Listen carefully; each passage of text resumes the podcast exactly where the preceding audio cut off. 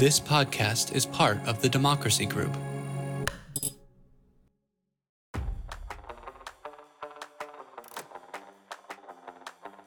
What is actually unique about this period is more or less the complete collapse of local and community and regional news outlets, the kind of things that don't just provide information, but actually help organize a community and help a community understand itself. It's not just, again, it's not just the press provides information, but that it helps people in the community see themselves as invested in particular issues and concerns that they may not have even realized without it. Welcome to Politics is Everything, the podcast of the Center for Politics at the University of Virginia. I'm Carah Ong Whaley. I'm Matus Kudra, fourth year government major, interning with the Center for Politics. I'm Keone Vega, a first year intern with the Center for Politics and a government major. My name is Clay Vaughn. I'm a fourth year Uh, a Batten and Foreign Affairs double major, and I'm an intern with the Center for Politics. We are very honored to have with us on this episode Jamelle Bouie, who is a columnist for the New York Times and a political analyst for CBS News. He is based both here in Charlottesville and in Washington, D.C. He covers history and politics, and most importantly, he's also a scholar at the Center for Politics. Thank you so much for joining us, Jamelle. Thank you for having me. So, I want to start by asking, as someone who covers history and politics, how do you situate this moment in political history? My inclination is always to say that things aren't nearly as unique as they appear to be. I have to be careful with that because it's not as if I think there are one to one analogies to make between the present and the past, but there are recurring themes, recurring forces, uh, uh, things that there's continuity over time. And so I'm also often interested in what's what's what is part of that continuity versus what is a break from it. And so in a lot of ways, I think that our current political moment, while a break from, say, the politics of the middle of the 20th century, which sort of extend um, through the 1990s into the beginning of the 21st century, I think our politics a break from that, but very similar looking to the politics of the pre Second World War era, where there's a lot more ideological diversity in American politics from the far right to the, the left wing. Um, this is a time when there is a viable socialist party, that there is a uh, active communist movement, and then there are also big right wing political movements as well this is a time when there is a ton of conflict over the scope of what democracy entails. Will democracy entail sort of vigorous regulation of property, for example? Uh, there's conflict over who is included in the American system. In the 1920s, we have, you know, basically a, a new immigration regime that sharply restricts who can come into the country, but there's this conflict over this.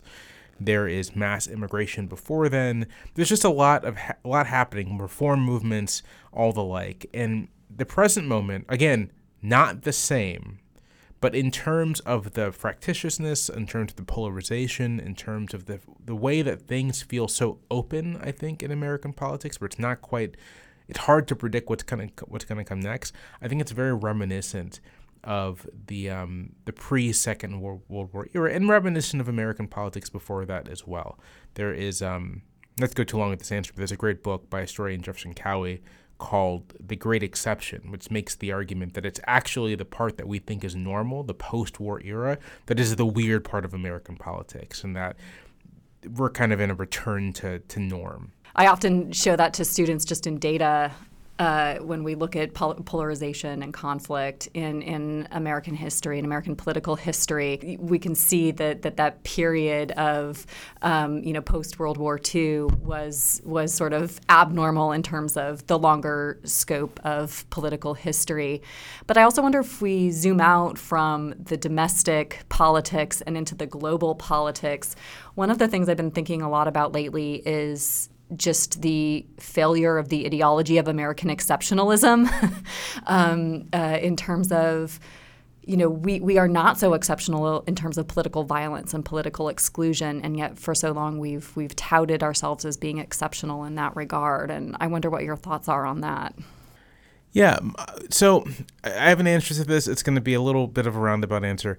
Um, I, I, I host a podcast with a good friend of mine, um, and it's about the political and military thrillers of the 1990s. We watch movies like Air Force One and Clear and Present Danger, and et cetera, et cetera, and talk about them. And we talk about them in a specific frame, and that is the, the post Cold War moment, sort of what is happening culturally in the United States, both as the Cold War is ending and after the Cold War ends, because there is this triumphalism, but there's also this deep anxiety about what comes next now that we've won. Now that, as um, you know, Francis Fukuyama uh, argued, that history is ended. And I think that the kind of exceptionalism that you're talking about is so much a product of the Cold War, is so much a product of the way the Cold War put boundaries on American domestic politics, organized American domestic politics, and kind of created a, a context for it, right? That we are the last hope of freedom in the world, that we stand against Soviet communism and, and dictatorship and totalitarianism and so on and so forth, and that all these in that in that the, the freedom of the American system, uh, the prosperity of it, these are the things that make us exceptional, and we are exceptional in the world. Um, but with the end of the Cold War, and with sort of the the, the way that that that removes the boundaries that it kind of organized and structured American politics, and it kind of opens the gates for all kinds of new movements, and also um, uh, demonstrates American vulnerability in new ways to terrorism, foreign and domestic, et cetera, et cetera. I think that that exceptionalism becomes a much tougher sell, both for elites making it to the public, but also for how Americans feel about themselves.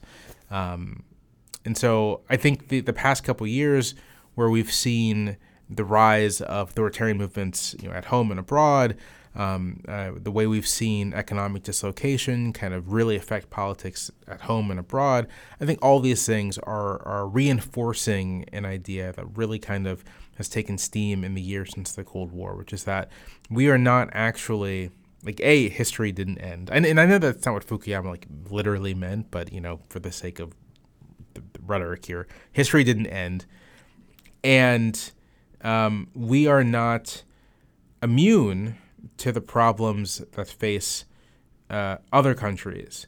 And there's actually things we can learn from those experiences in terms of understanding what is happening here. We're approaching the 60th anniversary of the 24th Amendment to the U.S. Constitution, which abolished the poll tax in federal elections. Uh, what are the barriers to voting and political power that persist for minority and marginalized groups, and what can be done to address those barriers? To, to, to, to reframe your question a little bit, I'd say that the, the bar- there are barriers that exist to voting that are that affect most Americans. They may most acutely affect more marginalized Americans, but I think they're, they're, it's generally true for everyone. Um, our system of voter registration, for example, in which you have to proactively go to a registrar in most states and say, I want to vote, is a barrier. Um, our, in many states, systems of, of strict voter identification, where you have to have certain state issued IDs. Um, that itself is a barrier. There are a lot of Americans who, for a variety of reasons, do not have those ideas, IDs or may not even really need them. Um, th- this is a little more. This is more my sort of like own uh, personal hobby horse. But I think that not just felon disenfranchisement, which still exists in the country, but the fact that convicts themselves are disenfranchised while serving in prison um, should be thought of as a meaningful barrier to, to voting, especially since in many states, uh, reapportionment is done with the with prisoners as part of a district's total, right? And so if there's a you know the, the county jail here, well, I mean all those people are in the county. If we lived in a place where there is a state jail, um, the inmates at that jail would be counted for population purposes and how much representation we get, even if those people cannot vote. And that that just strikes me as like basically wrong. That either you don't count them and they can't vote, makes sense, or you count them and they can. Um, but I think alleviating uh, barriers to voting um, is mainly just a matter of kind of like using data and processes we already have in government and kind of just making these things automatic. Automatic voter registration, um, uh, automatic reenfranchisement for for former felons, um, moves to sort of like make voting an easier thing to do overall. We had a big experiment with mail-in balloting in 2020, and for all the conspiracy theories that came out of that, like the the conclusion was that it was pretty smooth and pretty straightforward and was very effective. So, mail-in balloting um, uh, with ample opportunities for returning ballots. Um, you know, long voting periods, national voting holidays, that kind of thing. I think um, I think would work. The last point I'll make um, so you, you preface your question by noting that the 24th Amendment was passed 60 years ago. And one of my little obsessions is how weird it's been in American politics that we haven't had a constitutional amendment basically in over half a century, um, which is very unusual. Like, we used to be not churning out amendments, but on a pretty regular interval, the United States would amend its constitution um, to address current conditions. And I have this mo- mostly unsubstantiated theory that so much of the stasis in the American system. I mean, there there are lots of things you can point to um, in terms of stasis and dysfunction, polarization, partisanship, blah blah blah. But it might things it might just be as simple as our system has more or less been unchanged for again over half a century, and there's been nothing really to sort of like kick it to reorganize things a bit. Um, and so, I think that given that most Americans take voting as a basic right, given that we're always, you know, in many places looking for ways to expand it, I think it would be worthwhile to have a constitutional amendment simply saying that voting is a right. Voting is a right of citizenship. Because we don't have that. 15th Amendment implies it, 14th Amendment implies it. Um, various things imply it. And so, out of these implications, you can kind of say well, there's a right to vote. But I think we would do well just to say constitutionally, Americans have a right to vote, and this puts then the onus on governments to sort of facilitate that right rather than look for ways around um, honoring it. And at least to have a positive right, because Right. the 14th and 15th Amendment, there's no positive right. It's just you can't discriminate. Right, right, exactly. There's been a lot of discussion about politicians using populist and racial, racially divisive rhetoric designed to other minoritized groups, and it hasn't just been since the election of Donald Trump. What role do you think that kind of derogatory, blame seeking, us versus them rhetoric plays in maintaining racial resentment in America? it's obviously the case that there are many people in the country that hold varieties of racial prejudice and racial resentment. This is sort of like, you know, part of their psychological makeup. That's just true. Um, but one thing that is sort of just clear from political science is that just because you have a belief doesn't mean it's necessarily politically salient. You can believe something. This is a good, a really good non-racial example of this is how abortion politics focus uh, uh, work in the African American community. African Americans tend to be more religiously observant than the pop- population at large, tend to describe themselves as moderate conservative, and do tend to have more moderate and conservative social views on abortion, on same-sex marriage, whatever. But politicians who have tried to appeal to black voters on the basis of socially conservative views about abortion, for example, have often found themselves, you know, not getting what they want, not winning the votes. And one explanation for that is that while many black Americans hold these views, they're not especially salient for their voting. What's salient are other concerns concerns about racial equality, concerns about anti discrimination, concerns about maintaining group cohesion by supporting the party that the, the community is traditionally supported. All these things count for so much more. Um, and so even if you can say, hey, listen, you know, I'm against abortion, you're against abortion, you should vote for me, abortion doesn't rise to the level of a voting issue for most black Americans. And there are times, um, quite recently, when racial resentment wasn't the most salient thing for a lot of voters. Um, uh, my favorite story from the 2008 election, and you guys are all undergrads and stuff, so now I, I feel like so old because I was an undergrad during the 08 election. Um, uh, so it's like, it's, anyway, one of my favorite stories from that election is of a canvasser for Obama in like Ohio or something or Pennsylvania, um, and in the Pennsylvania part of Pennsylvania, uh, uh, you know, knocking on doors and coming to this home, and it's this older, you know, white lady, and uh, the canvasser's like, "So, are who are you gonna support?" And um, she says, "I'm gonna vote for the, you know, insert racial slur." And it's so funny to me, right? Because it's like she's going to vote for Obama, but she's, you know, referring to him as a really ugly racial slur. And to me, that is evidence that for that vote and for a lot of voters in that election, they may have held racially prejudiced views, but they just weren't salient in that moment. They just didn't matter politically in that moment. I think it is true that politicians, depending on what they choose to emphasize, can make those things salient. I think that's what happened in 2016 um, uh, with uh, Donald Trump, made people's views about race and identity salient. And Hillary Clinton, by fighting a campaign on those grounds, also made them salient. Both campaigns made them salient for people and essentially pushed Americans to choose if you're going to vote on this, where do you stand? And enough stood with Trump to, to win him the election. Um, this is all to say that it's, you know, politicians not indulging this stuff isn't going to make it go away, but there is real value in kind of just making it less salient for political um, combat, right? It's less destructive. Politics becomes much less destructive in terms of what it can do to our society if we're not like raising the salience of this stuff in a really um, intense way. So that's all to say that I agree with the premise of your question. I think it's right. Um, and I think you can very clearly see it happening uh, in recent U.S. politics.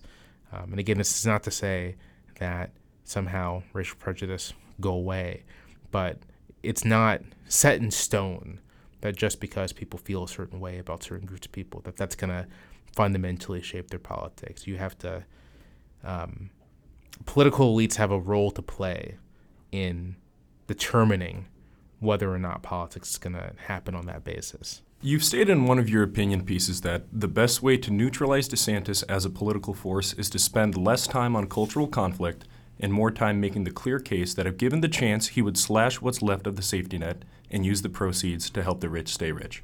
Do you believe that that still holds true today, or has his momentum surpassed concerns regarding Social Security? Um, so I don't think he has all that much momentum. I just actually wrote about this and something I have to file uh, later today. Uh, I don't think he has that much momentum. But I do think it's still true. And this kind of gets to the salience point, right? Like if you're gonna if, if, if you if you decide you're gonna fight an election against anyone on the basis of like what do you think about gender affirming care for young people you're going to run the risk of people who might otherwise agree with you on lots of other stuff saying well i'm not so sure about that it makes me uncomfortable maybe i'm going to go for the person who's like you know, let's let's put a clamp down on it. Um, and I think I kind of think that's what uh, Ron DeSantis, and obviously now I'm speaking from my perspective of being, you know, a, a lefty. Um, I think that's what Ron DeSantis would prefer.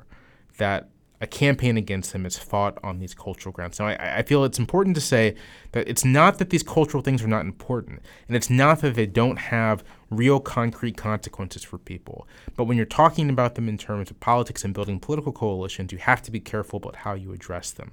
Addressing them as addressing it as a straightforward conflict about whether this thing should be allowed might divide the coalition you're trying to build because the coalition you're trying to build it's going to include lots of people of different views on like hot button uh, social issues uh, and you don't want to divide them and on the flip side uh, your, your Republican candidate, your Republican opponent, they're going to be assembling a coalition of people for whom a non trivial number have not conservative views on the role of government and the social safety net. And so the question is here is like how do you want to divide the electorate?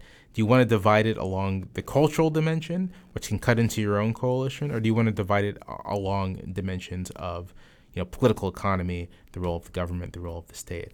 And I think that is a much more fruitful ground for Democrats, liberals, whomever, um, to fight an election. And I don't necessarily think it means you have to like abandon vulnerable people to the winds. I think you can make claims in their defense um, by framing it in this context, saying, listen, we have to treat people with dignity, we have to treat people decently, we have to make sure people are safe and can get the health care that they need. And uh, my opponent is against that, and he's against that for reasons that have more to do with dividing you than any kind of, you know, particular interest in the issue itself. You kind of address it and you move on. I think that's perfectly feasible, and it's probably the right way to go about these things. Because again, we kind of just witness what what happens when you are really fighting specifically on the hot button cultural conflict. Um, uh, it doesn't necessarily work out. And that, just a real quick example of this, I think you can think of the whole like election, uh, uh, what's it, stop the steal stuff as like the, the the flip side of this, right? Like all these candidates are like running on stop the steal, and a bunch of voters who might otherwise agree with them on the policy issue is like, well, this is insane and I don't want to. I don't want my vote to affirm some maniac who thinks Trump actually won the election. So I'm going to vote for the Democrat. And I think you can actually see this in like the in the final results that you had Republicans voting for Democratic candidates, not necessarily because they say wanted you know a new child uh, tax credit program, but because they just didn't want to be associated with um, you know stop the steal. So you mentioned Stop Steal, and in the past few years, we have seen a dangerous flood of misinformation and fake news. Now, Fox Media is amongst those spreading lies and misinformation, and I don't think it's hyper hyperbole to say that this is dangerous. How do you see the future of American news and also the public trust in American news? I feel like I have a somewhat like heterodox opinion on this for being a journalist. A lot of journalists, when they think about this stuff, are like, yeah fake news, disinformation, misinformation, all this is horrible and it's really harming democracy. And my view is like, is it really though? Um, because, and I say this because although the transmission of it is different in the 21st century, although kind of maybe you could say the scope of it is a little different. It is also true that there's never been a point in American history where a lot of Americans have not been imbibing insane things, right? That's just sort of like a standard thing happening in American politics and have been since the very beginning, um, uh, starting during the Revolutionary War and continuing forward. There's always been misinformation and disinformation, all these things in American politics. They've always been a part of how Americans engage with the political world. It's never been the case that most Americans have sort of like an objective view of what's happening in the world and then make their political decisions based off of that. That is a fantasy. Um, so, if it's not from my from my perspective, if it's not the disinformation or the fake news or whatever, like what's happening. And my own view is that what is actually unique about this period is more or less the complete collapse of local and community and regional news outlets, the kind of things that don't just provide information, but actually help organize a community and help a community understand itself. I wrote about this a couple weeks ago.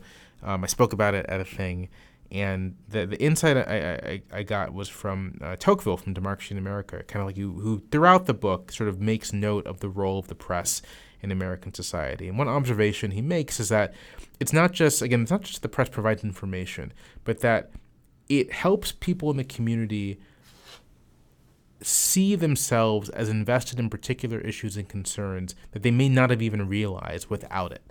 In that, in doing that, it actually helps form publics and it does this at a very local level. It does this, you know, at each successive level. You can think of that process of public formation and then that process of people acting as a public as sort of practice for democratic life. It's like you're doing everyday democracy, you're doing these things on a regular basis, and it translates to other levels of politics and it shapes how you think about politics. Maybe instead of thinking of politics as a contest between two sides, you think of politics as like primarily a thing about getting things done. Um, I think the collapse of local and regional news, the collapse of the publics that formed around them, of the regular participation in local government, and you can see this, you know, people who study this will point out that with the collapse of local news over the last couple of decades, there has been a noted change in how people participate politically.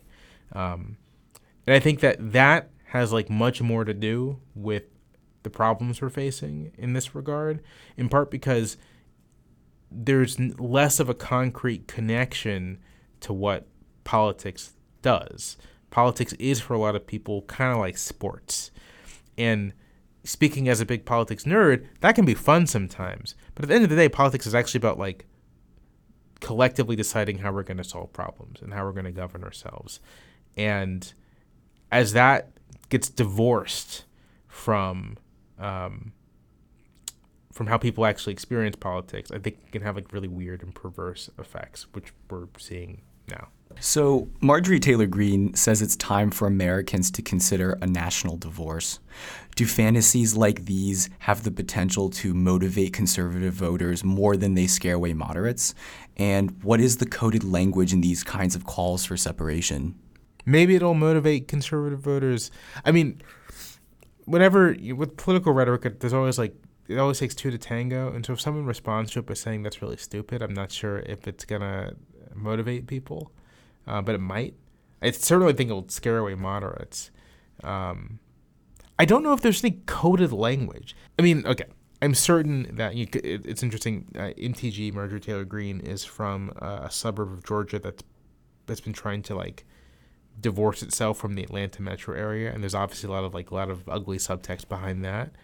Um, and so I think for some people they're going to conceive of that in that way, but I think for the most part, the people who are talking about national divorce just imagine some world in which they can kind of like live their lives without having to like experience a lib, um, a liberal, and I think that's just very silly. I, I am glad you used the word fantasy because I think it's a, fantasy. Um, the fact of the matter is, I've mentioned let me rewind. I mentioned some of my like theories and suppositions. One of them, for which I'm not sure there's any empirical basis, but I believe it nonetheless, is that the way we map politics actually has like a kind of underrated influence on how people think about it. So every four years, you have these election maps that are red and blue, red and blue, and it's like, well, that state's red and that state's blue. Uh, even for uh, uh, congressional elections. Okay, well, th- these counties are red and these counties are blue, and it creates the impression of uniformity and, and sort of partisan hegemony in various places.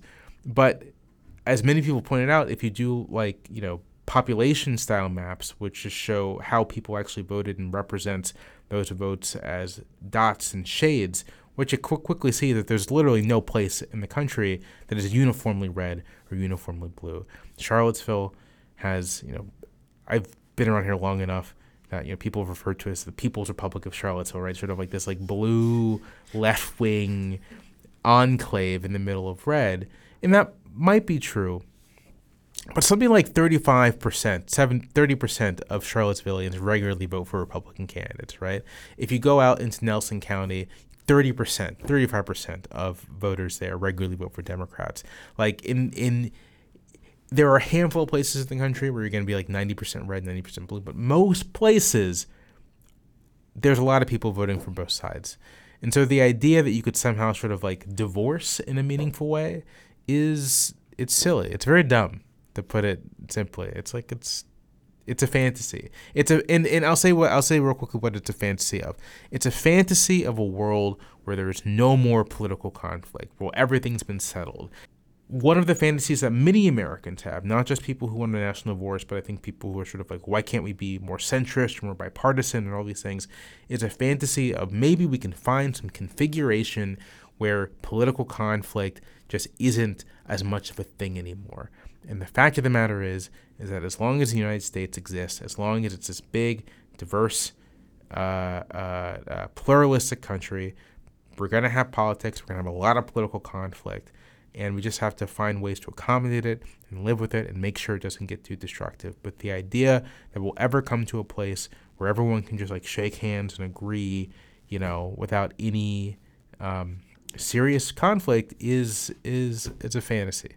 And so I thought it was appropriate to end the last question by simply asking you, what would you do to improve politics and also to strengthen democracy? What would I do? So I'm kind of like I have like fiat power. I can just like wave a magic wand. Yeah. Um, I didn't used to think this. I used to be very much of a of a person who's like, yeah, it doesn't really matter how party systems organize. Like the bit, main difference between a two party system and a multi party system is like where you're where are the coalitions being organized before the election or after the election. But I've actually come to be persuaded, um, uh, in a funny way, by like reading a lot of James Madison, that uh, our two party system um, creates a lot of perverse incentives. Chief among them, or it creates a lot of perverse dynamics. And chief among them is the idea that you can somehow just like win a perpetual majority, that, that this is a thing that's possible. And so if you if you believe that you can do it, then whatever incentive exists for like compromise, for taking half a loaf, from not turning political combat up, like turning the heat up to 11 and seeing where that goes. Um, whatever incentive exists not to do that kind of disappears if you believe that, hey, maybe this is the election that we can just like win all the marbles. Um, and also, just as we're seeing now, po- when there are only two parties, things can very easily just get polarized across multiple dimensions on a single line, um, which also makes the stakes of each election seem existential. Uh, and so maybe, you know, one of the things we could do, at least to sort of r- reduce that dynamic, is find ways to shift to a multi party system for the simple reason that if there are multiple parties, neither one ever having a chance to attain a majority operating in the political system, then that introduces a certain amount of uncertainty. You don't know any given election, who knows who's going to actually be able to uh, uh, have the balance of power. And that, at the very least, may incentivize everyone to sort of like lower the temperature a bit. Not that the conflict's going to go away, but lower the temperature and also look for sort of like novel configurations of coalitions and such to, to get things done. I mentioned Madison because sort of like this is the Madisonian insight about factions, right? That like the, the whole point of the extended republic is that no one faction can become big enough to kind of dominate all the others. And I think that insight probably applies to party politics as well.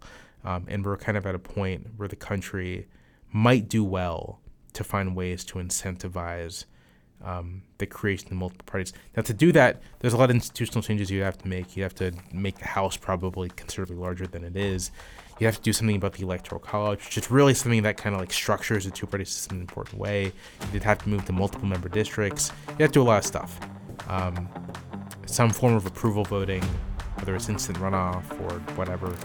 Uh, but it's something to think about. Jamelle Bouie, thank you so much for joining us. Thank you for having me. Hi, podcast listeners. Thank you so much for tuning into this episode of Politics is Everything. Editing and production was done by me, Carah Ong Whaley. Our theme song is Let's Boogie by Chris Faze. You can learn more about the Center for Politics and its work to strengthen democracy on our website at centerforpolitics.org.